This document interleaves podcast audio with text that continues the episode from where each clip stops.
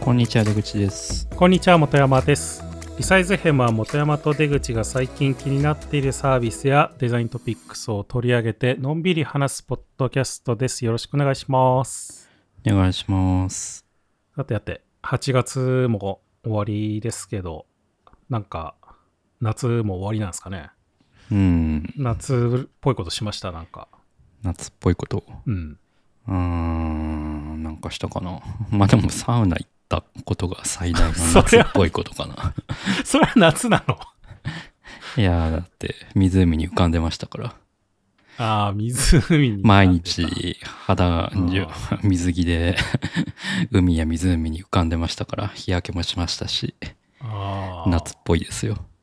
それでももういあれそれ先月だよね確か先あれ？先月に7先月末に行ってたよね確か。そうそうそう。もうだからそっから1ヶ月経ったのかじゃ早いですね。あー今年初めてなんか働き始めてお盆を感じましたね。あおう。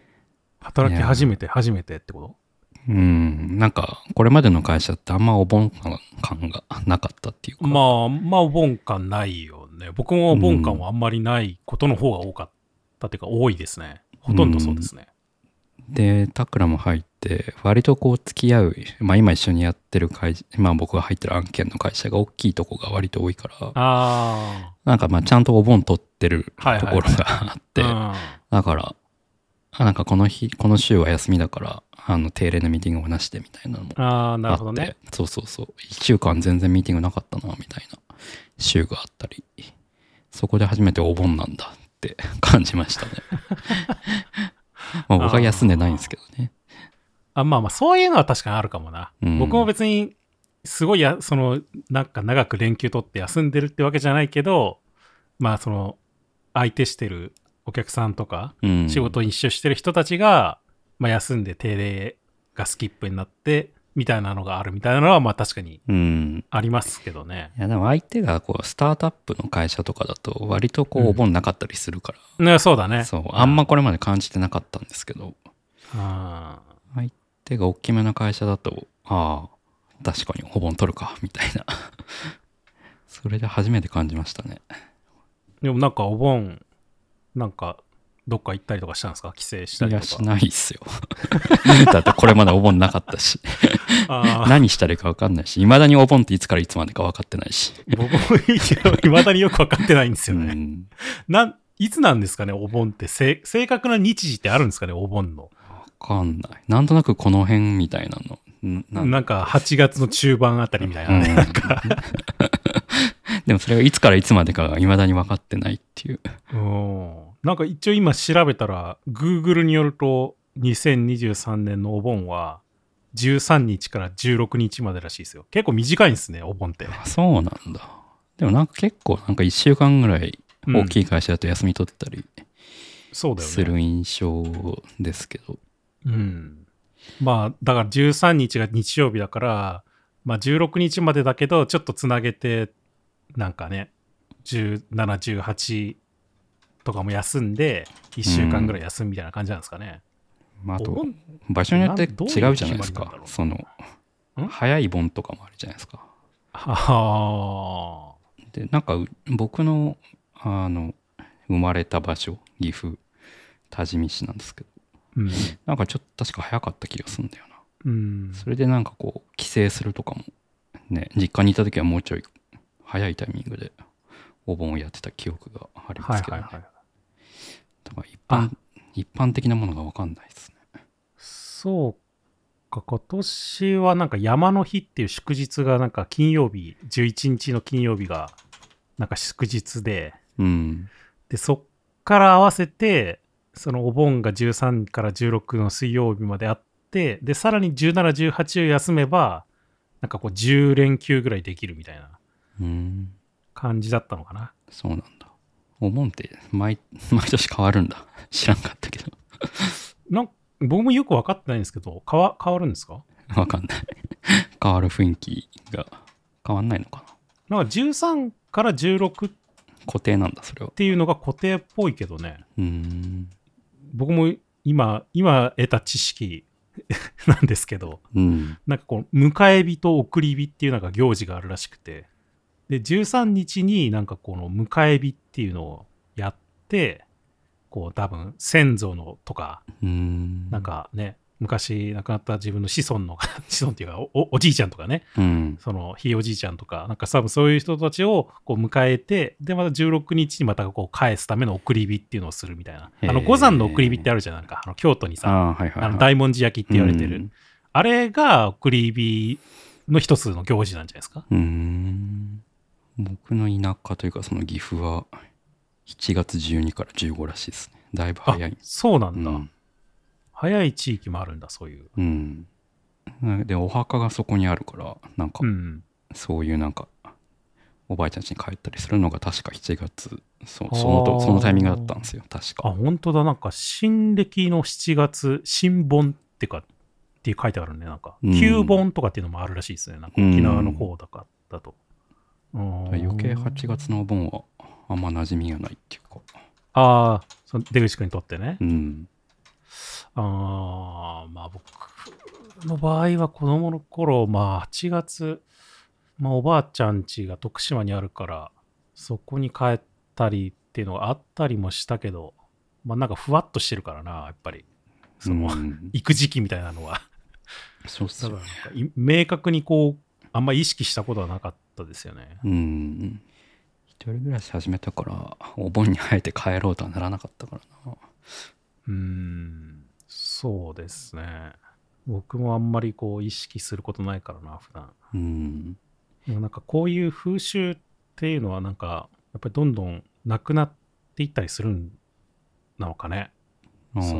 僕、僕らみたいにさ、お盆をもう、まあそうお盆ってなんだろうみたいなそうなんだろうね。るだろうしさ。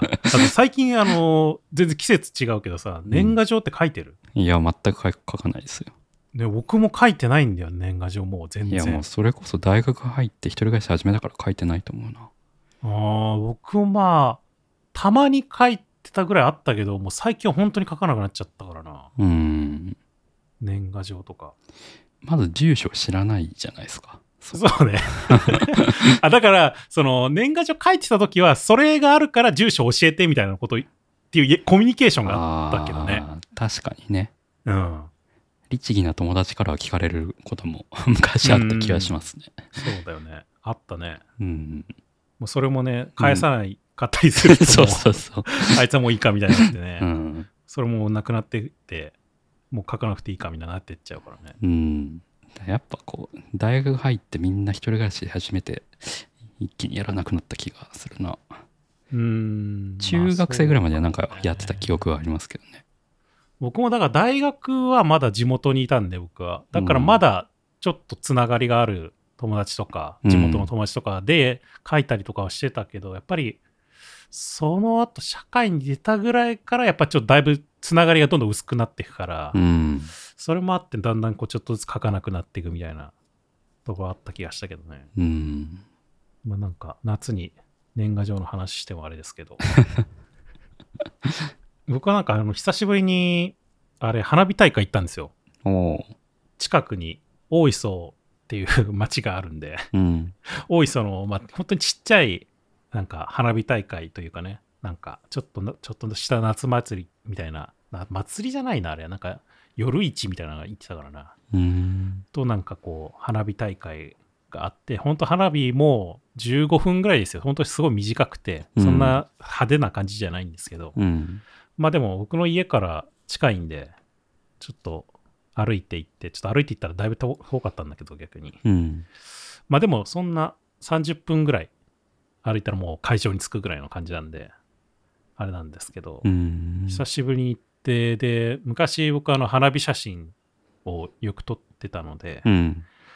久しぶりにちょっと撮ろうと思って撮ってたんですけど、うん。いやなんかもう久しぶりすぎたっていうのもあるしやり方ちょっと忘れてたっていうのもあったんだけど機材がその頃使ってたのとだいぶバージョンアップしてて変わってたっていうのもあっていろいろとこう慣れないところが多すぎてちょっとねいまいち納得のいく写真があんまり撮れなかったっていうちょっと悔しい思いをして帰ってきたんです どう、どうなるといい花火写真なんですか？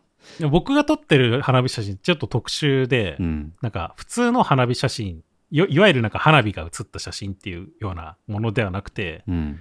ちょっとアップ目で撮ってて、で、あのわざと最初ぼかしてる状態から撮るんですよ。うん。で、あの、カメラって録音時間が、まあ、設定できるんですけど、うんその、何秒間シャッターを開け続けておくかみたいなのとかうん。も設定できるんですけど、まあ、それを全部マニュアルで設定して、その露出とかも含めて。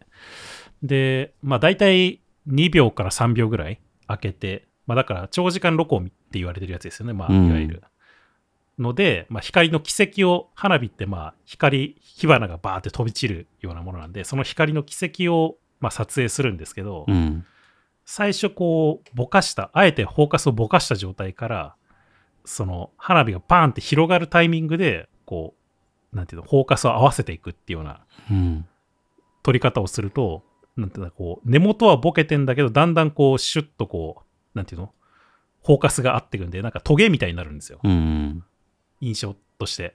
まあ、そういう撮影の仕方をしててなんなんかこうトゲトゲしたものを撮るみたいななんか花火写真。まあちょっと口で言うとあれなんで多うん。分見,、見てもらわないとなかなか難しいかもしれないですけど、まあ、っていうまあちょっと特殊な花火写真を撮ってるんですけどまあなんか結構そのフォーカスをどうこうなんていうの操作するか。うん。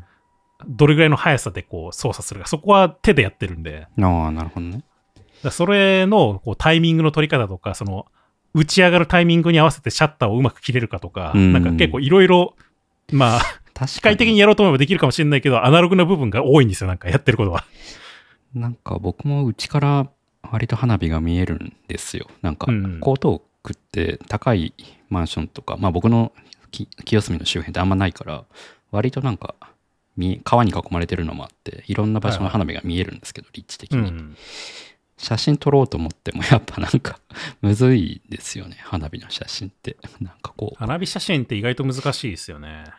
うん、なんかそのフォーカス合わせるのとかも難しいし、うんあ、と、どこに盛り上がりが来るのかわかんないじゃないですか。そのああ、はいはいはいはい。うんいわゆるバーンっていう花火撮りたいんだけど、うんなんかちょっとその、なんていうの、そのつなぎにある、ちょっとなんか、わーってなんかいっぱい打ち上げるタイプの花火みたいなのあるじゃないですか。はいはい、あるあるある。なんかそれちょっと違うな、みたいな。なんか撮ってもなんか火事が起こってるみたいになっちゃって、とか、ああ、はいはい、はい。あと煙が邪魔するとか、あ、そうだよね。うん。そうなんだよね。こう、いっぱい上げてるやつって特に、その煙が結構バーって出ちゃったりして、それがなんか撮影した時になんか映っちゃったりして、ねもやもやっとしたな感じになっちゃったりでとか、ね。肉眼で見るよりもちょっと、やっぱカメラで撮るとちょっと煙が目立つなとか、うん。そうそうそうそう。と思ってたら雲が現れたりとか、難しいですよね。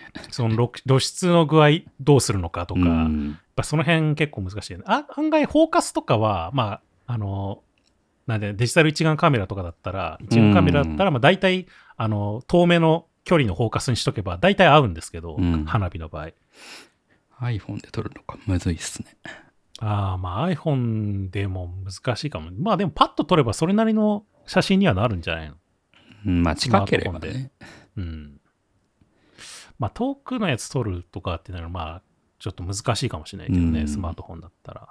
あと、その都内とかのやつの場合だと、多分その街の明かりとかが結構入るんですよ。そうそう、そう、それは思った。それもあって結構ね難しい部分も多いと思いますよ。うん、だからちょっと明るすぎるなってなって、うん iPhone の場合逆に暗くした方がいいなとか。はいはい、そうだね。僕がこの前行ったその大磯の花火大会とかをもう完全に海で打ち上げるんで、うんその街側から海の方を見るっていうような感じになるから、結構周りが結構ちゃんと暗い状態で見れるんで、結構綺麗に見えるんですよね。うん。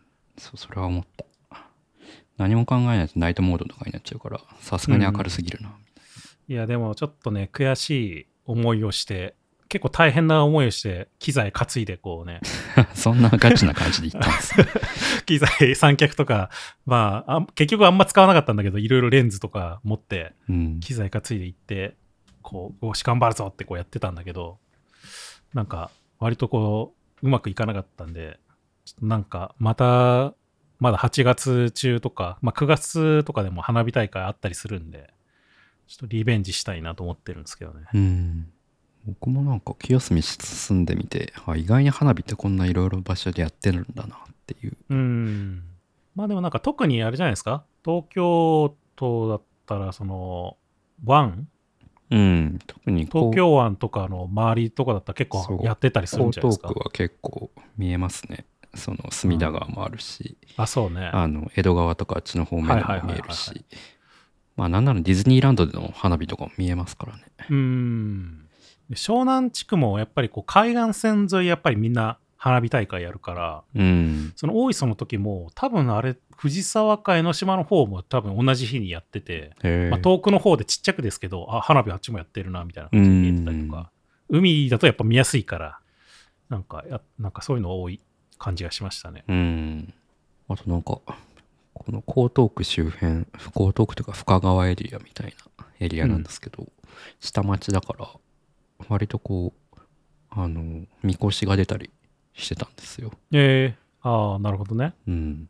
それもあって、夏感は感じましたね、今年うは。ん。そう。なんか近くにすごい小さい公園があるんですけど、そこでもなんか盆踊り大会みたいなのちょっと前にやってて。めちゃめちゃみんな踊ってるんですよ。あーでも結構さ、都内あるよね、なんかそういうの。確かにね、恵比寿とかもね、探せばあるのかもしれないけど、なんか僕、目黒に住んでた時も、うん本当にあの近くの公園で、あの毎年お盆のお祭り、お盆のお祭りなのか、まあ、夏祭りみたいなのやってたりしたし、うん。狛江に住んでる時もあったし、やっぱり。確かにね、意外にありますよね。うん。まあ、平塚も、まあ、平塚七夕祭りがあったから、他にあるのかちょっとわかんないですけど、うん。まあまあでも、あれですね。これから台風の季節なんですかね。まあ何回かもう台風来たりしてたけど、大体なんか8月、9月、10月あたり結構台風来たりするじゃないですか。うん。これからまたなんか天気荒れたりするんですけど、なんか最近も結構雨降ったり、強い雨が降ったりなんかしてますよね。うん。もう9月入ると1年終わるなって気分になるんですよね。早くないですか？なんかこの会話去年もした記憶があるけど。いなんかした気もするけど、早くないですか ?9 月って。やまだだいぶある終盤だな、みたいな気分気持ちになっちゃう。いやまだあとワンクォーターで終わりですよ。うんでもまだ9月ってさ、なんかまだ夏感あるじゃん、なんか。ね。そんな暑いじゃん、まだ割とうん9月って。。そうね。だからなんかまだ終わりって感じしないけどな。普通に考えて。いや、1年早かったなっていう。まあじゃあ、まだ8月の終わりでしかないので、はい。ちょっと8月の終わりなんで、サブトピックス会をはいや。っていこうかなと思いますやっていえーっと、今月、なんか気になる話題とかありました？うーん、何からいこうかな。X? あ、まあ、X、X は結構話題に書かないいや、なんか話が多いですからね。やばいなと思いますよね。あ何何が、何がサービス運営を、こう、一応仕事でやってきたわけじゃないですか。うんそういう立場からしてみると、あそんなことやるのみたいな。例えば、ちょっと前だけど、あの、ユーザー名を運営が勝手に変えるっていうね、やつとかありましたよね。はい。いや、さすがにないなと思いましたけどね、これは。まあね。うんまあ、あとなんか収益分配もやってましたよね。うんうんつい最近。なんだっけ、ブルー、なんか、あのサブ有料サブスク入ってると、インプレッションに応じてうん。広告収入もらえるみたいな。うん。ね。ああ、なんかついにこういうことやるんだみたいな思いましたけど。うん、まあ、収益分配は、まあ、まあ、まあ、まあ、考えられるかなとは思うけどね。まあ、それによってコンテンツの質がどう変わっていくかっていうのはちょっと気になるところですね分配自体はまあいいと思うんですけどね。その、インプレッションにおが多いほど分配が多くなるから、インプレッション稼ぐために、なんか結構バズる、バズり狙いのツイートするとか、有名人のリプライに絡んでいくみたいなね、ムーブをする人が増えてるみたいな感じらしいですけど。なんかちょっと前さ、なんか、なんだっけ、イーロン・マスクとザッカーバーグが 決闘するみたいな話なかった？ああっかたあった。なんだあれどうなったあのれ何なの？あれなんなのあれ？よくわかんない。あったよね、あれ。よくわかんないけど、なんか決闘するかみたいな話になったみたいな。なんかねえ。っ ていうか僕そういえばイーロン・マスクとニアミスしたんですよ。この間。ニアミスって？イーロン・マスク来日してる、してたんですよね。先週ぐらい。あ、そうなんだ。うん。で、僕、先、ん？いつだっけ？先週かな？サマ、サマソニの関連する、なんか、あのソニックマニアっていうなんかオールナイトのフェスみたいなのに行ってきたんですけど、うんう。うん。んでそこにイーロン・マスク来てたらしくて。あ、そうなんだ。でしかもなんかイーロン・マスクの元奥さん？元カノ？がなんか出演してたんですよ。アーティストとしてね。DJ として。はいはいはい。でそこにイーロン・マスクが乱入してステージ上に上がり込んであの勝手にライブストリーミングしだすみたいなことをやってたらしくて。むちゃくちゃだな。うん。でしかもそれをみんなが気づいてああれイーロン・マスクだっつって写真撮りまくってツイッターに上げてたらしいんですよ。普通の人がね、うん。でそれを後日これ取り下げしあのななんだっけ？DM なんだっけ？DMCA だっけ？なんかあの著作権侵害みたいな。うん。DMCA か、まあ、要は削除しろっていうふうにあのしてるらしくて。イーロン・マスクがね。うん。その勝手に上げてんじゃねえよみたいな 感じ。ああ。でも自分はそのライブストリーム勝手にやってるんですよ。その。っていう、うん、なんかむちゃくちゃなムーブをしてましたね 何でもありだなこいつみたいなうん、むちゃくちゃになってきましたね、本当に。うんいや僕はそのステージ見てなかったんですけどちょっと別の人見てたんですけどまさかイーロン・マスクと同じ空間に来る日があるとはなっていうなんか最近もさ、ブロック機能を消すかもみたいなので、なんかちょっと、ああ言ってましちょたねっともう燃えてるわけじゃないけど、なんか話題になってたよね。うん。でもあれ無理だと思いますけどね。なんか誰かも言ってたけど、iOS の、あの、Apple の審査基準に、ユーザーコンテンツは、その、取り下げる機能とかそういうのつけなきゃいけないみたいのがああ、はいはいはい。あるから、うん。あとなんだっけ、2014年以前の写真が全部消えたとかね。それはなんかバグらうんバグだから後で直しますっていう対応らしいけど。あとあれもあったな。なんか、ツイッターのショートリンク経由でインスタとか、Facebook とかにアクセスしようとすると、5秒ぐらい遅延がかかるっていう、何それ？何それ？スロットリングをしてるらしくて、その、他社サービスに遷移しようとすると、嫌がらせのように5秒遅くなるらしいですよ。初回表示まで。すごいなんか、陰湿だね、なんうか。ん。いや、イーロン・マスクっぽいなっていう。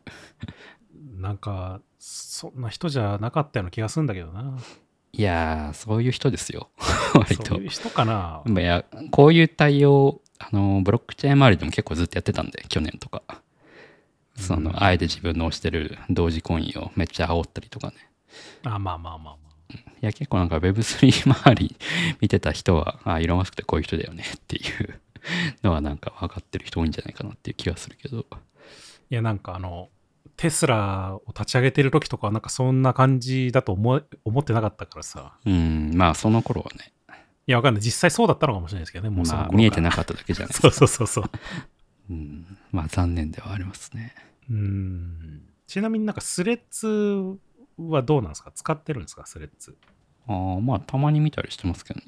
僕、どっちかっていうと、まあ、あの、ツイッターも X も、まあ、見てるっちゃ見てるけど、なんかどんだんだんもう X の方が、本当に情報収集ツールみたいな、なんか RSS フィードみたいになってきちゃって。うん。なんかまあ、でなんかどっちかっていうと、こう、プライベートな感じのやつはスレッズみたいなうん、感じの住み分けになってきてる感じがしますけどね。そうですね。うんどっちかって言ったら、スレッズの方が雰囲気は好きですけどね。うん。昔のツイッターって感じですよね。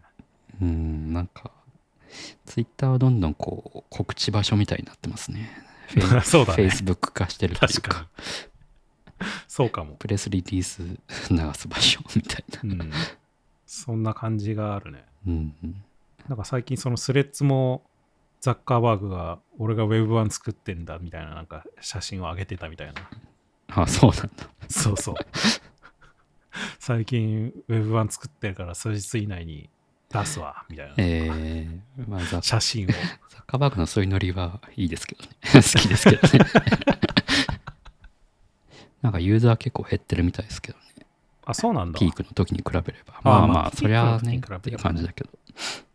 まあ定着する人もいれば。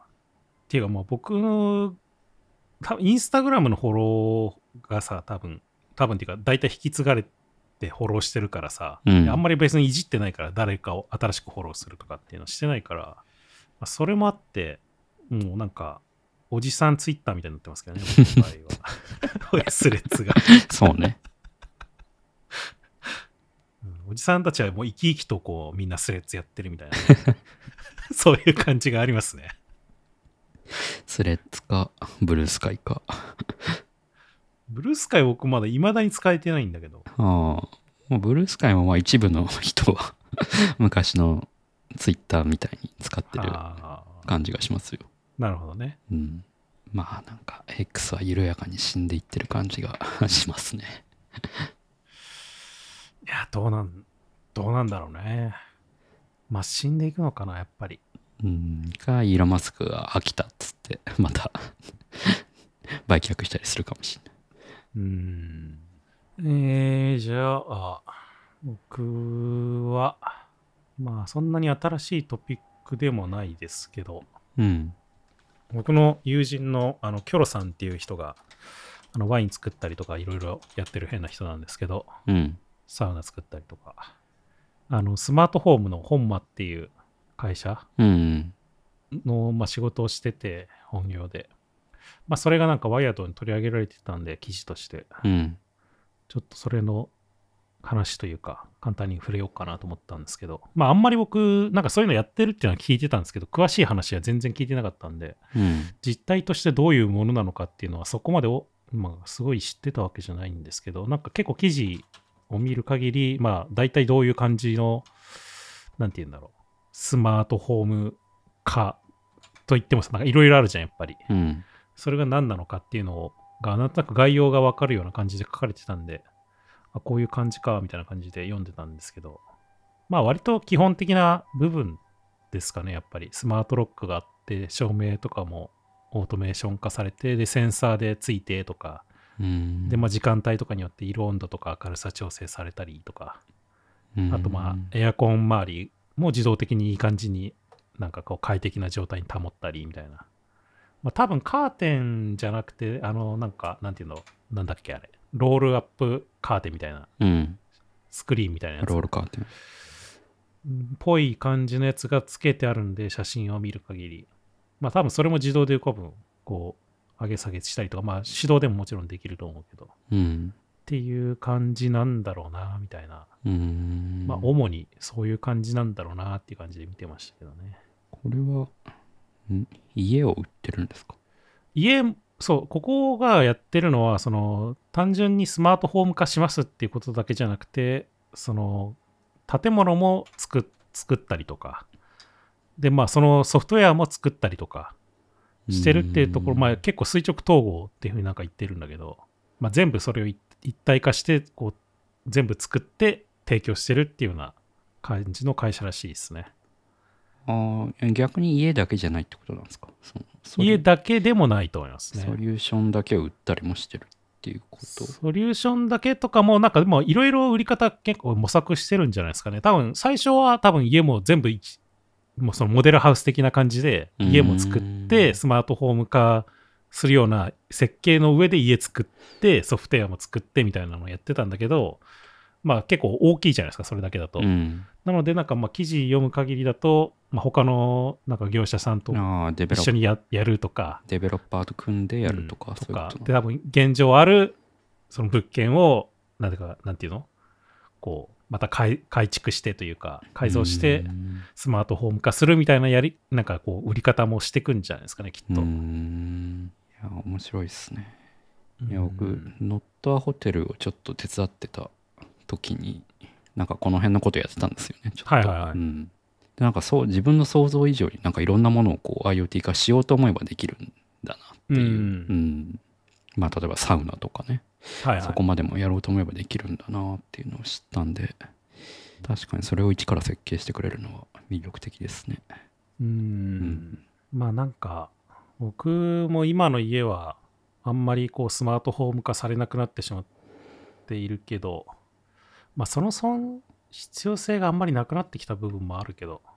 なんかそれはありますよね。僕もなんか一時期いろんなことやってたけど、結局 シンプルなあのものだけ残っていくというか。うん。いやなんか今結構家にずっといることが多いからさ、うんうん。前はなんかその外に出かけて、オフィスに行って仕事したりとか、まあ他のお客さんのとこ行って仕事して帰ってくるみたいなさ、生活をしてるとさ、やっぱり、うん。あスマートロックあった方がいいなとかさ、うん。帰ってきたら自動的に電気ついた方がいいなとかさ、いろいろやってて、まあそれすごい良かったんだけど、やっぱうり。ん。逆に今もう、そういうことがなあんまりなくなっちゃったから、だから別にまあ、なくてもまあ別にいいかなみたいなところは、ちょっとあっちゃうよね。まあ、あったらあったで便利なんだけどね、多分そのセンサーで電気ついたりしてくれるといいっていうのは。そうね。あこういうのなんか、できる、なんかその IoT で操作できるっていう状態にするのが、まあまず第一段階で、うん。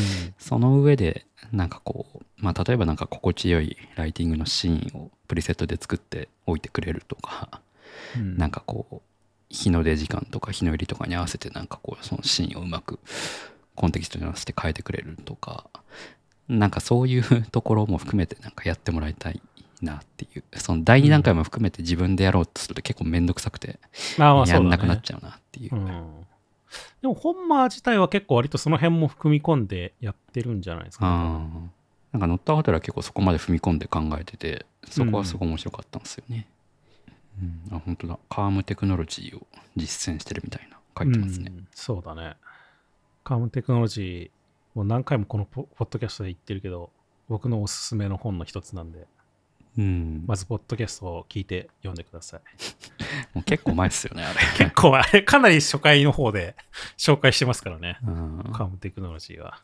カームテクノロジー2、2年前ぐらいじゃない？2年前ぐらいですね。2年以上前じゃないですか、多分。あ第11回ですよ。そうだよね2021年1月。そう、1月だよね、確か。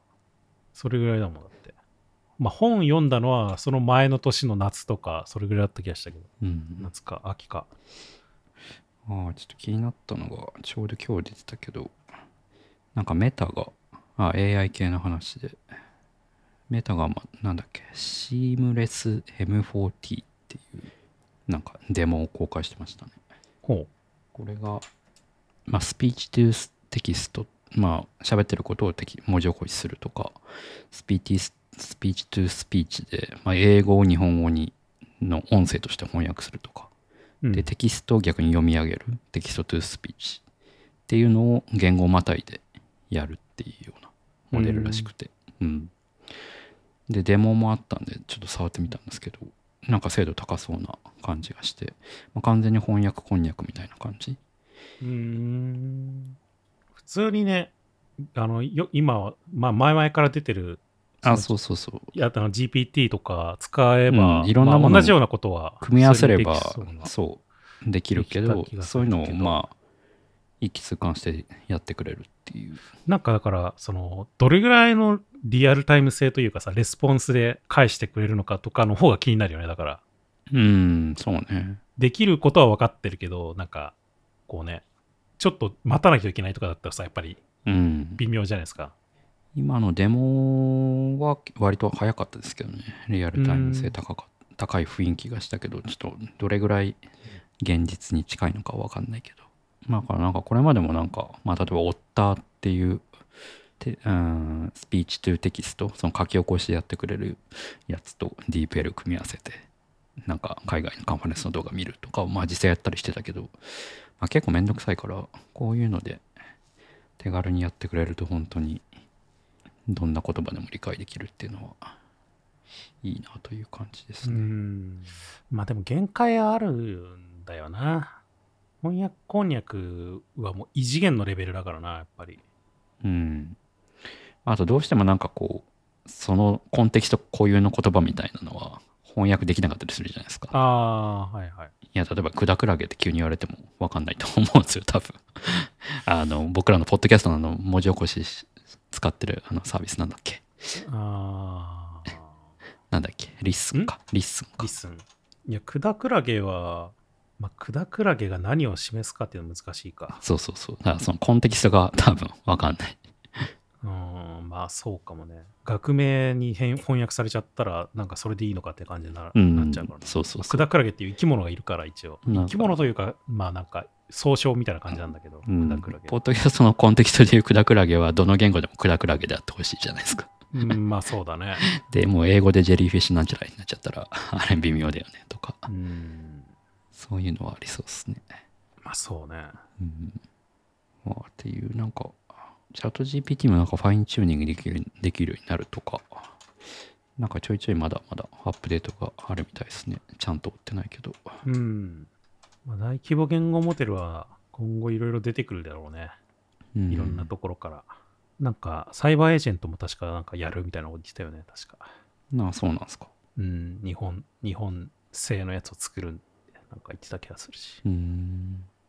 じゃあ、次は、どうしようかな。なんかギガ人の記事だったんですけど、うん。創作には設定や展開を積み上げるのではなく否定と破壊のプロセスが重要だというアドバイスっていう。なんかこう謎の記事が ギガ人で上がってたんですけど。まあこれ海外の多分記事をなんか翻訳して載せてるやつなんであれですけど。確かもともとなんか小説家の人がなんかそういうこと言ってたんだったかな小説書いてる人がうん。でまあなんかそういうなんかこう積み上げて作っていくっていうよりもその否か否定とか破壊のプロセスが重要だってアドバイスをなんかこうなんかいろいろなこと言って言ってるんだけど、うん。まあ、結構僕こういう話昔から好きでなんか何回かちょっと話したりもしてるんですけどうん。なんかあのまあなんか雰囲気僕の中のイメージとしてはあの数学の権論っていうものに近いっていうイメージがあってあその権論っていうのはその対象自体それものをこう見ることができない。なんかまだなんかよくわからないものっていうものをはっきりさせるためにその対象とその対象の外っていうものの区分けるための輪郭をこう考えていくためのがこう学問みたいなものなんですけどまあだからそのこれはその対象そのものなのかそれとも違うのかみたいなのをこうわ分けていくっていうかその境目みたいなものを探っていく作業なんですよね。あ。うん。まあ、結構だからその否定と破壊のプロセスが重要だっていうのはなんかそれなんか割とそういう考え方に近いなっていうイメージがなんとかあって僕の中でうん。なんか答えがあるようでないものって多分あるじゃないですかいろいろ探すときにうん。考えたりするときに、まあ、そういうものを考えるときにその答え自身をこう探ろうとするっていうよりもむしろその答えじゃないものをどんどん省いていくっていう作業をした方が、まあ、近づく可能性が高い可能性があるみたいなうん。消去多分そういう法的に、ね。話を、うん、そう、そういう話を言ってるんだろうな、みたいなうん。ことを思ったっていう。まあ、なんとなく。わかりますね。正解がない系のことをしようとするとっていうことですよね。ただなんか、こう、なんか途中で書いてあったんだけど、なんかのタイミングで、そうやって考えてた作品の一部のデータを誤って消してしまったらしいんですけど、うん。こうやって考えると、あの、どうやって組み立てていったかがわかんないから、あの、同じものが組み立てられなくなるみたいなこと言って 言ってて。うういうこと？まあ、要は積み上げ式ってある程度こう計画があってこうこうやって積み上げていくみたいなのをこう目指してやっていくからそのデータが消えたとしてもなんとなくこうやって積み上げていけばあそこに到達できるっていうふうにこう分かるわけですよ。だけどこうひ否定していくっていうのはこうこう割と無作為というかさうん。これは違うこれは違うみたいなことを繰り返す感じだからうん。それが消えると何をけこう消していったのかを忘れてしまうみたいな再現性がなくなる。そうそうそうそうそう。っていう話もしてて、あまあ、それは確かにそうかもな、みたいなふうに思ったけどね。確かに。いやー、なんか、前、佐野さんに呼ばれて、イギリスに一時期いたとき、うん。なんか毎日こういうことをやってたんですよ。なんか、こう、これは違う、これは違う、みたいな。うん。で、まあなんか一応なんか、2、3週間経ったら一時帰国みたいな感じで、一回帰ってたんですよ。うん。で、またも行くと、完全に忘れてるんですよ。何やってたっけみたいな。ってなるなと思ったから、なるべくパンくずを落としていかなきゃダメだなと思って、ああ、はいはい。うんだから一人、一人用のなんかギター部に一周立てて、なんか、毎日なんか、とりあえず日報じゃないけど、まあ何したみたいな。で、何分かったみたいなのをうん残していくようにしてましたっていうのを思い出しましたね。まあ、そういうのは大事かもね、確かに。うん。別に誰に共有するわけではないんだけど、自分用のパンくずというか、うん。うん、自分であっても再現性ないですよね。だからなんかすごい新しい新規のものを考えるっていう上では、なんかそういうやり方ってこう新しい、なんか割といいのかもしれないですけど、ただそれを再現するっていう風になると、なかなか難しい方法なのかもしれないですね。うん。あとこういうの複数人にやるの難しいなって思う。なんかやっぱ議論ってすごい論理的なものじゃないですか。そうだね。合意形成が取りづらういん。とかっていうのがありそうだね。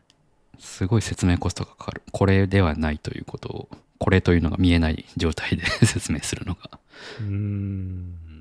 まあそうかもな。まあでもどうだろう。まあものによるのかもしれないですけど。なんかその人との関係性によると思いますけど、その、ある程度抽象的な会話でも済ませられるような関係性の人あであれば、なんかこううまくセッションできると思うんですけど。ーなんか説明コストっていうよりも、多分この、なんていうの？否定、ただ否定を繰り返していく作業って、こう、全くゴールが見えないじゃないですか。ああ、うん。だからそういう意味で、なんか一緒にやるのが難しいっていうのがあるような気がするんだよな。全問答に耐えられるかどうかってとこそうそうそうそうそう。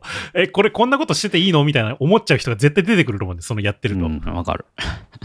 それよりも多分積み上げ式の方がちゃんとみんな進んでるっていう感覚がこう生まれやすいから、そう。なんかそのうまくいきやすいんじゃないですかね。全問答に耐えられるっていうところが、なんか結構こう論理立てて進めることに、んだけに慣れてる人というか、なんなんだろう。そういう癖が強い人とだと、なんか結構難しいなと思う。うんそうだねうん。それはありますよね。まあなんかでもこの辺の話は、まあよくアブダクションの話とかもしてるけど、うん。まあ考え方のやり方の一つなんだけど、でも創作っていう意味では、まあいろいろこう真反対のやり方とかもあるから、なんか面白いなっていつもこういう記事を読んでしまいますね、僕は。うん。全問答な。まあ、あとこれ無限にやっちゃうから、こう、時間がめっちゃ気づいたら経ってるみたいな。でも何もまだ見つかってないみたい そう、トロー感あるよね、なんか絶対。な。そのなんなんかで、しかもそれって損切りしづらくなってくるんですよ、どんどん。なんかこう、参加コストがどんどん溜まってって、こんだけやったんだからもうちょいでやんなきゃ、みたいな。うん、まあ、そうね。だからそこをバスッと、あ、これないっつって諦める。もうここのテーマはもう無理っつって諦めるみたいなのを、その損切りというか、うんそういうのも必要だなっていうのは思いましたね。そうだね。うん。まあ、それ確かにあるかもな。でやっぱ、なんか、そのなんかモチーフだとか、まあ、例えばそのブランドデザインみたいなロゴデザインするとかっていうところでも、やっぱりなんかそういうところ、いや、でも難しいね、損切り、やっぱり。うん、難しいですよね。いや、細かくやってることはあると思うけど、全然。客だけど、やっぱりある程度こう愛着を持って、これがいいかもみたいに思ったやつを損切りするのってなかなか難しいよね。だから、その時は客観的に見てくれる、他の誰かがいてくれると、いそうだね。やそっちはないんじゃないですかみたいな。うん まあディレク、まあディレクションなのかもしれないけど、それが、いわゆる。うーん、そうだね。でもなんかデザイナーの、まあ、いいところなのか悪いところなのか分かんないけど、その、例えば、まあ、これもいいなと思っている複数案がこういくつかあったとしてさ、うん。で中でもこれがいいかもみたいなやつのプレゼンをちょっと良くしちゃうみたいなさ、そういうとこあるんだよね。なんか、うもうそれがいいのか悪いのかちょっと分かんないんだけど、提案を受ける側としても感じることは多々そうだよね。あ、これにテンション上ががってんな、みたいな。可能な限りそうならないようにしようっていう努力は僕は結構してるつもりではいるけど、でもやっぱりちょっと滲み出る部分ってあると思うんだよね。なんかその、わかる。なんかね、その辺、どう、いつもこうちょっと考えちゃう部分あるんだよね。僕は逆にその、あ選ぶ側だったとしてね。だったとしたら、テンション上がってやってくれた方がいいなと思うから、うん。A、B で悩むのであれば、ちょっとなんか、デザイナー側がテンション高そうなところをあえて選ぶ方がいいかなとか思ってましたけどね。まあなんかそれもね、なんか完全に1-0でなんかこう選択するっていう選択肢もないと思う思ってるから僕は。これのここの部分とこれのここの部分がはいはいみたいなさ場合もあるわけだから、やっぱりそれぞれにいいところをちゃんと説明するっていうのは、基本僕は心がけてるつもりではいるけど、うん。まあでもやっぱりなんかいいなと思って力入っちゃうよね、なんか。まあでもそれは大事だと思うけどな。その、人間味みたいな部分。まあね。うん。まあでもなんか、場合によってはそれをこう否定しなきゃいけないっていう可能性も、まああるかもしれないから、そうね。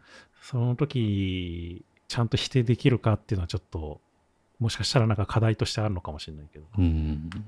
この全問答にどんどん入り込んでいくとそういうなんていうか客観視するっていうのがどんどん難しくなっていくっていうう、ん、そうだね。ん確かにな。客観視ね。まあデザインも結構客観視が重要な部分あるからな。昔からそういうことやってるしね、やっぱり。特にうんグラフィックとかあそういうの作ってると、うんなんか一回間間置くとかさ、次の日にもう一回見るとあかそうですね。そういうのも、まあ、できるだけ客観視しようっていう取り組みだからさ、まあ結局。さっきのパンくずを残していくっていうのは客観視する上でもいいなとそういえば思ってたな,、うん。なんか忘れないってのもそうだし 冷静にこうパンくずをこう振り返っていくとああなんか同じことやってないかみたいな。ループしてないかみたいな。だったらこっちの道行ってみようかみたいなまあ、だからもしかしたらなんか単純に無作為に否定とか破壊のプロセスをするっていうわけじゃなくてある程度計画的にそういうことをやっていくっていうのは可能なのかもしれない。ああ確かにね。ループしてるからちょっと破壊してみようかみたいな。うん、うん。その佐野さんに監禁されてた時を思い出しますねその時はそこういうことばっか考えてました。でそれをなんか社社内のあのグルーパットっていうブログに書いた覚えがある。全問答にはこういう傾向があってこうすこうするといいかもみたい公開してほしいですね、それは。な、うん、ぜひ。社外文章として。そうね。今思えばそうした方が良かったかもしれないじゃあ次。ちょ最近新しく買った買ってみたプロダクトがあるんですけどあのクラファンやっててまだ届いてないんですけどね。うん。アイスクイックっていうなんかアイスコーヒーを作るポットみたいなポットっていうかカップ。あうん。まあこれすごい仕組み単純でキンキンに冷やせるカップなんですよ。うん。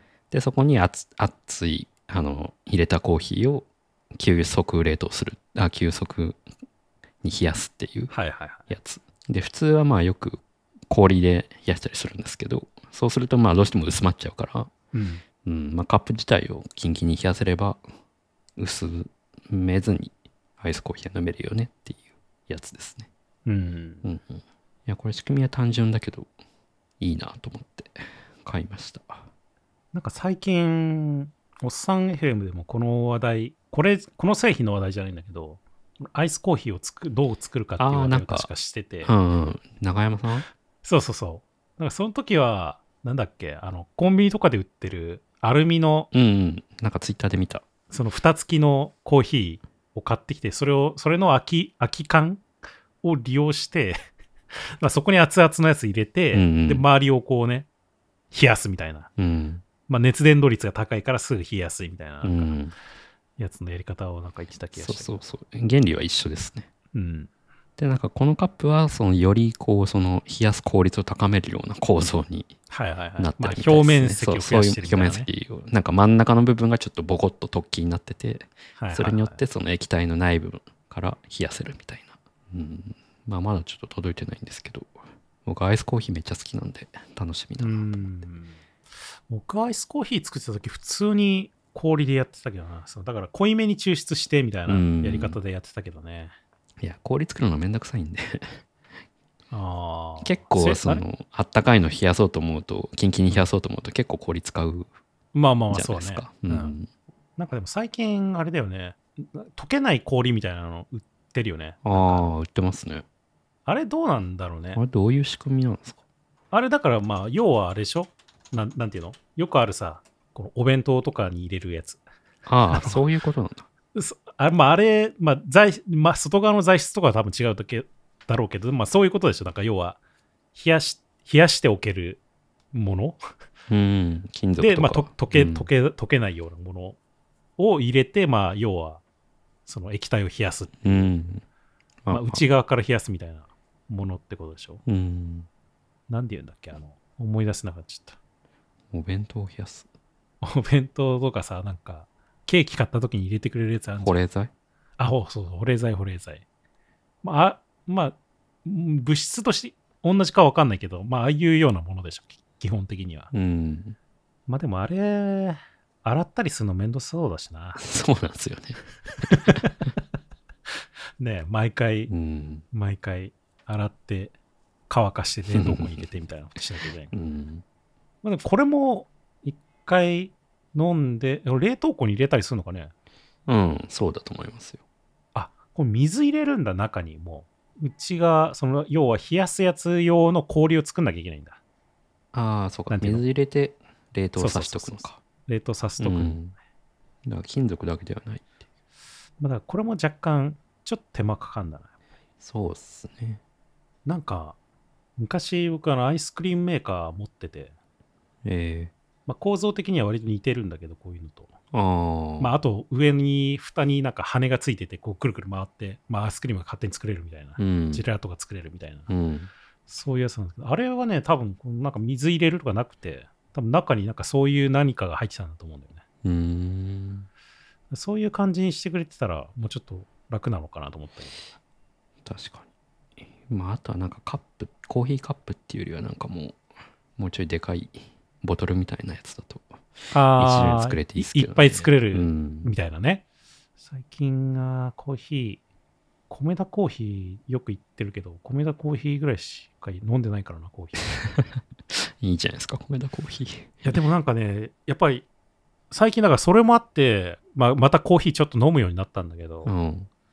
やっぱコーヒー飲むと覚醒するね。明らかに違う、なんか。うん。その、エナドリもよく飲んでんだけど、うん。エナドリとはまた違うね、やっぱりなんか。コーヒーはそうですか。うん。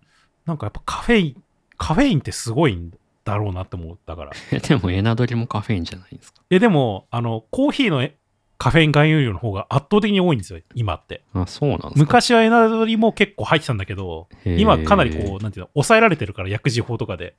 あ、そうなんだ。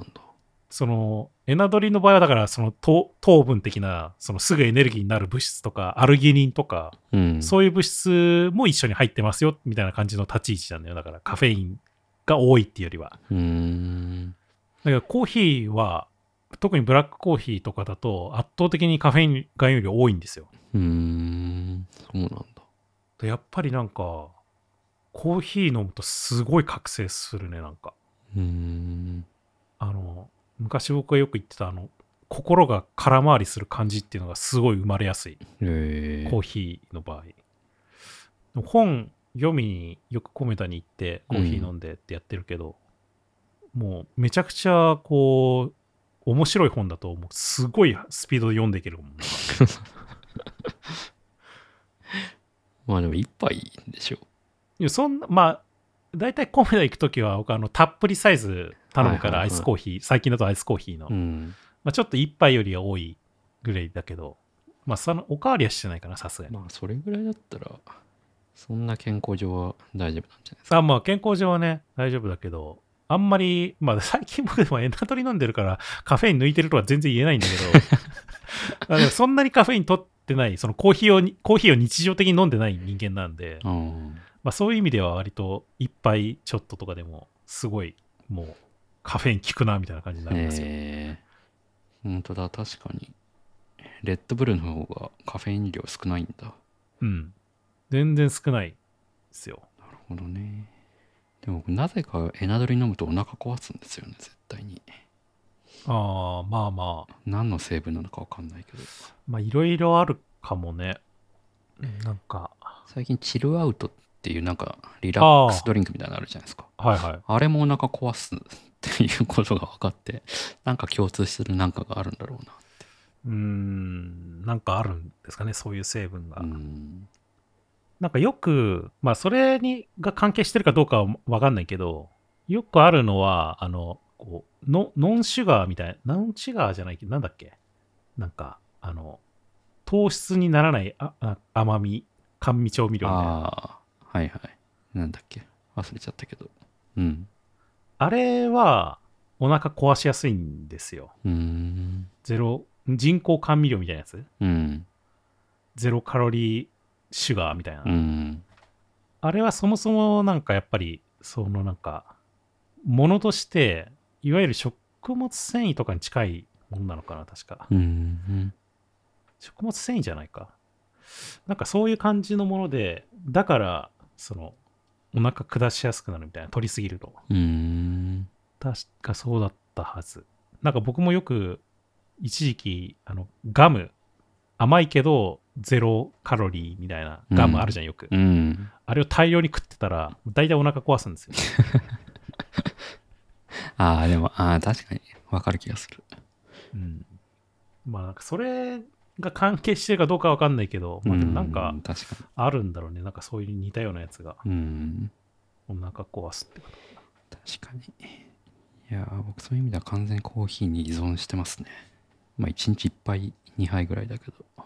うーん。コーヒーを飲みたいってなる。いや、まあでもな、まあわかるけどな。最近だからそのコメダの体験が良すぎて、うん。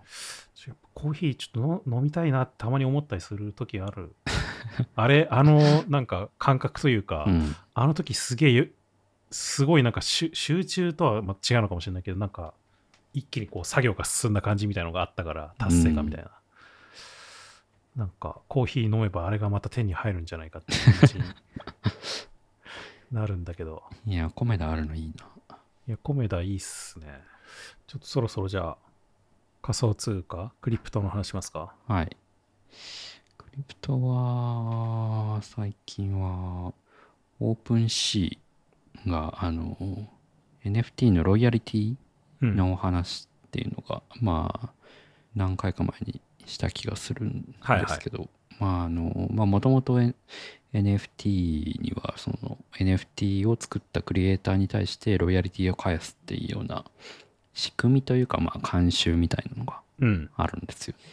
で、 OpenSea もそれをやってたんですけど、そこに対して Blur っていう、まあ新しい、まあ Blur とかいくつかそういう OpenSea の画像を崩そうとする新しいマーケットプレイスみたいなのがどんどん出てきて、うん。で、そういうのが出てくると、やっぱ、 creator fee、あのその、ロイヤリティが入ってると、どうしても価格としては多少高くなるから、そこで差別化つけたいと思って、どんどんその creator fee をなくすっていう方向に雰囲気になってったんですよね。うん。でそこに対して OpenSea は去年ん？今年の年始とかかなその OpenSea としてはそのロイヤリティっていうのを守りたいのでその守るために強制的にそのロイヤリティを取るためのツールっていうのをまあ公開しててそれをコントラクトに組み込むことによってあの支払いあ買う人に対して強制的にロイヤリティの支払いを実行させるっていうことをやってて、まあうちはそのロイヤリティというかそういう NFT の文化を大事にしますよっていうのをまあ OpenSea を歌ってたわけなんですよ。うん。なんですけどまあやっぱりそこはまあその流れに抗えなくて、まあ、今回 creator fee っていうのをオプション制にするっていうのを OpenSea がやったのでまあ事実上 creator fee っていうのはまあなくなる方向まあ一応ある選択肢としてはあるんだけどまあやっぱりユーザーとしては安く買いたいっていうのが強いと思うのでうん。まあなかなかその文化っていうのはまあ保たれなくなくなっていくっていう方向性が決まったなっていうようなそうだね。ニュースでしたね。これはどうなんですか？出口君的にはどうなんですか？うーんまあ残念ではあるかな。まあそうだよね。うん、なんだろう NFT の良さ良さというか、まあ、ブロックチェーンの良さというか、そのちゃんと過去にあの翻って何かを適用するっていうことができるっていうのはそのまあブロックチェーンならではじゃないですか、うん。ちゃんと記録が積み重なっているっていう点で。で、それを、の土台を生かした NFT ですっていう時に、クリエイターに対してそれを還元しますよ、その特徴を生かしてっていうのは、なんか NFT ならではのうん。良さだったはずだから、う。うんん、まあそれがなくなっちゃった。単に、まあ安いっていうのはもちろん僕も買う立場としては嬉しいですけど、まあでもそれはまあ残念ですよね。まあそうだよね。んやっぱ結局、なかなかこう理想郷みたいなものだったような気がしたけど、なんかやっぱこう経済というかね、なんかそういうもののこう荒波に押し流されていくっていうところがありますよね、やっぱうんりなんか。、まあ、うん、まあよくある話だよなと思いつつも、いやー、なんかでもな、そこを、まあ、守うんなんかまあこれが本当は NFT の企画に入ってればよかったんですけど、そうだ。ね。そうそうそうそうそうそうそう。うん。企画に入ってればな、よかったんだよな。うん。でもなんか、あれ企画の話もなかったでしたっけ、それ？うん、なんかあったっけな。どうだっけ？なんかあったような気もしたけど、まあでも最初はなかったもんね。オープンシーが独自にやってた。そうそうそう。っていうかまあもともと NFT 自体がその別に NFT アートとかそうそういったもののための企画ではないから、うん。そう。まあこれはちょっと残念だなという、残まあそうだね。まあ割と地味だけど歴史に残る話かなと思いましたね。あとは、まあ、金融的な話だと、まあ、バイナンスが結構、まあ、バイナンスっていう、まあ、世界最大の海外の取引所なんですけど、まあ、そこが、まあ、やっぱその SEC っていうアメリカのあの規制当局から、まあ、ずっと目をつけられていてでバイナンスもあのそういうなんていうのかなき規制をさ規制の対象として、まあ、ターゲットにされているんですけどずっと。まあそれをのらりくらりとずっとかわしてたんですけど、まあ、ついに本格的にあの訴訟の対象になるんじゃないかっていうふうなことが言われててうん。ただ一方でバイナンスって世界最大だからさすがにそこを、まあ、例えばなんかなんかのあー命令で、まあ、営業停止しますとかなんかそういうことするとまたパニックが起こって、まあ、みんな引き出そうとして、まあ、それで取り付け騒ぎになって市場暴落するみたいなうん。ことがまあさすがに起こるってことを懸念してるらしくてなんかなんかこう司法取引みたいなのを持ちかけてるみたいな噂。まあなんかお金払ったらいその SEC に行っておお金払ったらまあなんかこう回避しますあの訴訟は回避できますよとか。でも結局そういうのって結構多額の支払いになるから結局バイナンスとしては重荷になってまあなんかこう何かしらネガティブなアクションを取るみたいなことはありえそうだなとか、うん。まあ結構恒例の話題がこう、まあ、今のクリプトの爆弾というかにはなってる感じはしますね。ううんん、まあこの規制の流れはまあ避けられないし、まあ、あとこれまで結構日本人もそのバイナンス使ってる人多かったんですよ。でまあ別にそれってまあ保護されないけど別に禁止されてるわけではなかったんで。うんなんですけど、まあ、今回バイナンスがバイナンスジャパンっていうのを買収して作ったんですよね。今年。で日本人は基本的にそれを使ってください。日本人というか日本居住者はそれを使ってくださいということになってて。でそうするとまあ日本のガチガチの金融規制の中でのっとって運営されるので何、まあ、なんかあった時にこう資産が保護されるとか、まあ、そういったメリットはあるんですけど、まあ一方でなこう日本のこう足並みに揃えないといけなくなってくるので、まあ、例えば自由に買えるトークンの幅が狭まってしまうとかなんかそういうのがあるんですよね。だから結構なんか不便になっていくなっていうのもこう、一ユーザーとしてはあって。だからなかなかこうやっぱ中央集権なこういう取引所ってまあもうどこも正直もう FTX もいろいろ騒動あってダメになっちゃったしあのまあ市場的にも厳しくなってるからマイナーなあの取引所とかも結構まあ変な噂聞いたりとかするし、まあ、どこもちょっと厳しくなってきてるなっていうところで、まあ、注目されてるのが DeFi っていうその中央集権じゃない取引所というか、うん。まあ金融サービスだったりするんですけど、まあただそっちはそっちで結構やっぱハッキングの嵐というか、んはいはいはい。うん。絶えないですよねその話題が。で今月の頭とかにもカーブっていううん。まああの DEX っていう、まあ、取引所無人取引所ですね。その DeFi の中の取引所の、まあ、一番有名と言ってもいい、まあまあ、 Uniswap っていうやつと、まあ、カーブっていうのが、まあ、二大巨頭みたいな感じであったんですよ。でそのうちのカーブも、まあ、今回不正流出みたいのがあって。で、まあ、カーブって結構なんだろうな DeFi とか Web3 とか親しんでる人の中では割と信頼されてたというかうん。なんか結構技術力が高くて結構先進的なことをやるし安定してるっていうようなイメージだったんですけど、まあ、そこもやられたかみたいな感じで。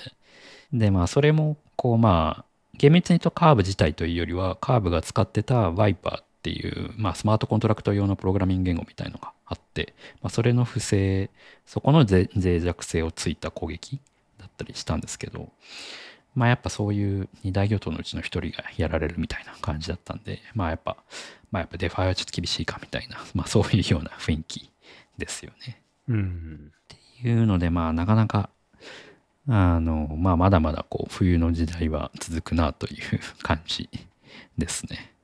でまあそんな中でこう、最近の熱いと言われてるのが、レイヤー2っていう、ヘル2っていう、まあイーサレアムの上、まあイーサレアムだけじゃないんですけど、そのまあ L1 ブロックチェーンと言われている、まあイーサレアムとかの上に乗っかって、まあ新しいブロックチェーンを作るっていうようなうん。流れ。まあ、それを L2 と言ってでまあそれの目的としては、まあ、イーサリアムそのものを使うと、まあ、ガス代が高かったりとか、まあ、そういった問題があって、まあ、スケーラビリティとかそういう問題があるんですけど、まあ、それをクリアするために、まあ、L2 というブロックチェーンを、まあ、一個上に上物を作るみたいな感じですね。でそうすることによってそのガス代とかを抑えるっていう、まあ、そのスケーラビリティを担保しつつどうしてもそのブロックチェーン新しく1個ボーンと作るってなるとセキュリティの面であの攻撃が起きやすくなったりとかそういった面があるのでゼロから作るんじゃなくてイーサリアムのセキュリティを享受したままあの、まあ、ユーザー的にリベースを上げていくみたいな、まあ、アプローチでマイル2ってものがいろんなものが今作られてるんですよね。でまあそれが本当に今今年入って結構実用化されているっていうのがどんどん出て出てきてるんですけど、まあこれはまあここまではまあ前も話した話なんですけど、で、直近は特になんかコインベースがベースっていう L2 をのブロックチェーンを展開し始めたりとか、なんか結構こう、アプリケーション固有のチェーンとか、そういったものがこう出来上がっていく流れに最近はなってますね。なんかこのベースっていうのもそのコインベースがやっているチェーンだったりとか、まああと DYDX っていう、あの、まあそれも取引所なんですけど、まあそこもそれ用のチェーンを作ってたりとか、なんかそういうアプリケーションスペシフィックなチェーンみたいなこと言われるんですけど、そういうのが増えていったら、増えていく流れっていうのができてますね。でまあ従来のチェーンその L1 チェーンみたいな感じでそれを実装するとチェーンがそもそも違うので持ってる資産を移動できないとかそういった問題があるんですけど L2 の場合はまあ L1 の上に乗っかってるのでその L1 に戻し戻すとかそういった資産の移動みたいなこともまあしやすかったりするっていう感じですね。最近まあ僕もちょっとこの辺ちょっとなかなか難しいんで僕も細かく終えてないんですけどあイーサリアム以外だとモジュラーブロックチェーンとか言って、なんかこう、まあなんかこう、Web2 の世界でいうマイクロアーキテク、マイクロサービスみたいな、なんかそういった流れ、うん、その、一つの持ってるモノリシックなシステムを分割して、機能ごとに分割して、必要なものを使って新しく一個のシステムを作り上げるみたいな流れが、まあブロックチェーンにも一個来てて、だからブロック、L1 ブロックチェーンが持ってる、まあいろんな機能を、まあ分割、機能分割して、モジュラーにして、で、それを必要なものだけ組み上げて、この新しい、まあ、アプリケーション、こういうのブロックチェーンを作っていくみたいな流れとかも、コスモスとかそういったチェーン、別のチェーンの中では来てたり、で、それをこう、イーサリアム取り上げ、にも取り入れようっていう流れが来てたりとか、なんかそういうインフラ面の発達っていうのは、技術的な発達は結構今年入って加速してるような印象ですね。うん。だ結構なんか、まあ僕もちょっとその辺のインフラの話となると結構深いブロックチェーンの知識が必要なんで、なかなか終えてないので、今のは本当ざっくりした話なんですけど、逆にそういうアプリケーションの話は、まあやっぱ市場が冬だから、まあなかなか新しい話題は出づらいなっていうような感じの印象ですね。まあまあ、そうね。まああと面白いなと思ったのは、まあこれもインフラ寄りなんですけど、 Visa、Visa が一個実験として、ブロックチェーンのガス代っていうのをクレカで払えるようにするためのコントラクトを作るみたいな実験をしててこれはなかなか地味だけど大事だなと思ってて、うん、結構今ってまあ僕はちょっと別のあの個人の案件であの NFT のサービスの立ち上げとかやってたんですよ。で、そういうそのサービスは普通の Web3 とか詳しくない人たち向けのまあそういう Web3 に写真でないけど、クレカとかで NFT を気づいたら買ってたみたいな体験を作るっていうのを目的にやってたんですよね。うん、そういうなんかこう、まあ NFT とかの Web3 の裾野を広げるために、まあ Web2 と Web3 をブリッジするみたいな、あの、サービスって、まあ取り組みってまあ結構出てきてるんですよね。で、それって結構大事 Web3 を普及させるためには大事だと思うんですけど、そこでネックになってくるのって結構ガス代をどう払うかみたいなところなんですよ。まあ今だと例えばポリゴンとか別のチェーンを使ってガス代ポリゴンとかだとガス代めちゃめちゃ安いからもうガス代っていうのはまあ運営負担にしますみたいな。でその上で運営が代理で例えばなんか NFT をミントするときに運営が代理でガス代払って代理でミントしてそれをユーザーにトランスファーする移転するっていうことをやったりするんですよね。うん。うん、どうしてもそのウォレットを持って自分でガス代を払ってもらうっていうところが、うん技術的にも説明コスト的にも高いのでそれを一般ユーザーにやってもらうのって結構難しいまあそうだよね。うん結構根本的な部分理解しないと。そうそうそうなか何ガス代みたいなうん。話になってくるんで、うん、だからそこをまるっとビザでクレカで払ってそこはまあ手数料として捉えてますよっていうような見え方にできるっていうのは、まあ、結構なんかそのあこう普及させるというかマスアダプションさせるとか言うんですけどそういう上では結構大事だなと思っててうん。だから結構なんか、まあいい実験だなと思って見てましたね。しかもやってることは結構なんか、アカウントアブストラクションっていう、まあ割と新しい今注目されてる技術を使ってたりとか、なんかこう先進的な取り組みをビザがやってて、しかもそれをまあちゃんと事細かになんかアーキテクチャがこうなっててみたいな説明もしてる文章をビザが公開してて、なんかすこんななんか論文みたいな感じの構成で、あの技術的なブログ書くんだなっていう、まあそういう面白さもありました。とかね。まあ、あとなんかペイパルがステーブルコインを出そう、出した。 PayPal USD っていう。まあ、ステーブルコインも結構規制がどんどん入ってるんで、なかなかこう、難しい領域ではあるんですけど、でも PayPal っていうその大きい会社が今改めてそれをちゃんと規制とかクリアにした上でやろうとしてる。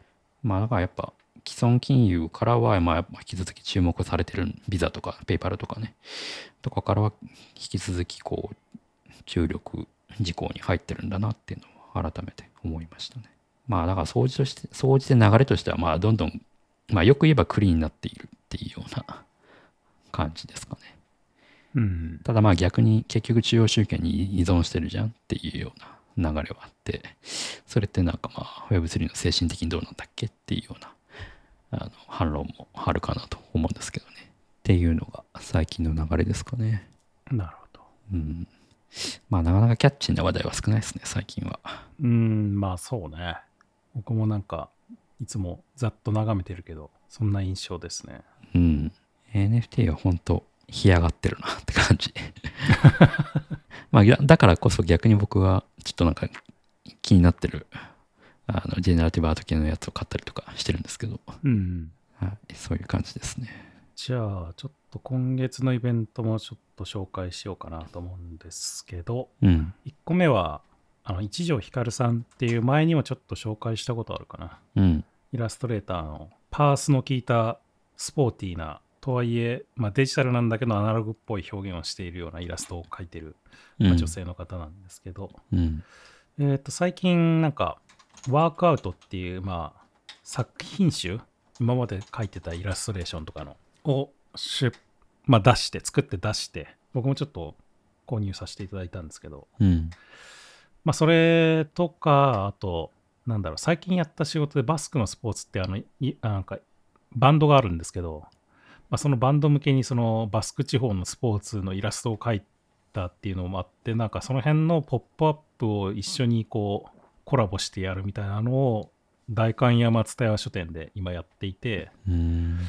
で、まあなんかそのバスクのスポーツ系のなんかいろいろと T シャツだとかそういうグッズも展示して販売したりとかしてるんですけど、そのワークアウト系でなんか過去の作品とかも一緒になんか展示しているっていう話なんで、うん。もし興味があれば見に行くといいかもなっていうのを思っていますね。うん代官山蔦屋書店僕あの、恵比寿とか目黒に住んだ頃よく行ってたんで、うん。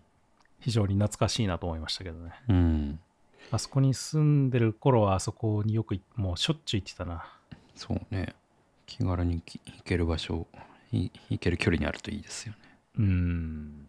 なんか、フリーになってからもよく仕事しに行ってたような気がするな。うん。なんかあの、あるじゃないですか。蔦屋書店じゃないけど、上のラウンジみたいなとこね。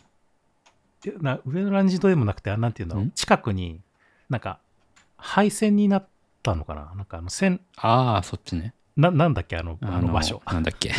名前忘れちゃった。ログログロードか。あ、ログロードか。そうそうそう。うんなんかビビール作ってるお店があったりとか、なんかいろいろあるんですけど、うん。あそこのなんか上の方のカフェ、端の方にあるカフェにはいはいはい。わかります。仕事してました、めっちゃ端にあるところね。そうそうそうそうそう。あそこ人少ないですよね。あそこ人少ないし、いい感じの場所だし、うん。よくあそこに行って僕仕事してた気がすうる。ツタヤ、あそこの大釜のツタヤの上にシェアラウンジっていうのがうん。まあ最近できたん最近でもないかここ数年できたんですけど、うんなんかあそこだ、まあ、シェアラウンドっていくつかあるんですよその都内にはいはい。ですけどその大観松タイヤのシェアラウンズのフードだけはなんかすごいやたら豪華で美味しいパンとかあるんですよ、えーあ、そうなんだ。いうんや、ああいう場所がね、近くにあるとね、いいんだけどね。うん昔は近くに住んでたからしょっちゅう行ってたけどまあまあな、気になる方は、その一条ひかるさんのところも見に行ってみるといいかなと思いましたね。うんっていうのと、これもね、前になんか紹介した気もするんですけど、紹介したよな、多分きっと。あの、イマーシブミュージアムっていうのを日本橋の三井ホールで今やってるんだけど、うん絵画って、まあ、よく絵が飾ってあってそれを見るっていう感じなんだけどこれなんか体感する絵画って言っててなんかこうせその世界に入り込んだ感じの見せ方をしてくれるみたいなうん展示なんですけどでまあ印象派のあたりを特になんかそれでやってるんですけど前はね多分前紹介した時多分まだやってなくてやなんか延期とかもされてたのかなこれこのイベント。でなんかねイメージこういう感じのイメージでやりますぐらいの画像しかなかったんでいまいちイメージできなかったんですけど、うん。今ちょっともうちょうどやっててあの動画もなんとなくこういう感じっていうのが見れるんで見てもらえると分かると思うんですけどもうなんか多分プロジェクターとかでその部屋全体にその印象派の絵画のその世界を、まあ、投影して、まあ、だから自分がその中の世界にいるような感じで見れるみたいなようなやつで結構ね面白そうなん今ですよ。動画見てますけどいいですね。うん。見せ方もすごいなんかこだわってる感じが。そうそうそう。なんで結構ね、面白そうなんで、まあ、いわゆるまあゴッホとかセザンヌとかの有名なところですよね、印象、ポスト印象派のあたりの。うん。の作品がそういう感じで見れるっていうので、まあちょっと面白い、普通のなんかそういう絵画展とはまた違う見せ方のやつなんで、非常に面白そうだなと思って、僕も行こうと思ってるんで、まだこれはね、結構9月、10月末ぐらいまで確かやってたはずなんで、行ってみると面白いんじゃないかなっていうふうにう思っんてるイベントですね。なんかこう壁一面っていうよりは部屋全体にこうあそうそうそうそう。照射するような感じなんですね。だから、なんか本当にその世界に入った感じになれるみたいな。うん。ね結構でっかく多分それも表示されるんで、まあちょっと今までのその絵画を見るっていう感覚とはまたちょっと違う感じで見れると思うんで、面白いんじゃないかなと思ってます、ねうん。あとは、もう一個だけ。これはまたちょっと全然違うものなんですけど、その玉美とニコンのデザインセンターが、なんか産学共同のプロダクトデザインの、まあ実習的なものをやったのかな、多分。そのプロジェクトで。うんそれでまあなんかいろいろと一緒になって、その玉美の生徒と、そのニコンのデザイナーたち、デザインセンターの、がまあ3ヶ月間、こうワークショップとかディスカッションして、まあそれで得られた成果みたいなものを展示するっていうプロトタイプ展が、今ちょうどやってるぐらいのものなのかな、多分。うん。配信が25日とかだから26日から9月2日って割と短い期間なんですけど東京ミッドタウンのデザインハブ内でなんかそういうのやってるらしいんで、うん。これもまあちょっといつもと違う感じのものが見れそうだなと思ってなんか近くに寄ったら行ってみると面白そうだなと思ってますね。これは多分入場無料なんでうん。東京ミッドタウンとかまあ行った時についでに寄ってみると面白いんじゃないかなっていう。うん。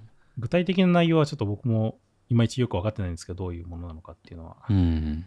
まあ、それはなんかね見て何か感じ取ってもらえればいいんじゃないかなと思ってますけど、っていうところですかね。ちょっとイマーシブミュージアムは僕も行きたいな。うん。近いこれし面白そうだよね。日本橋。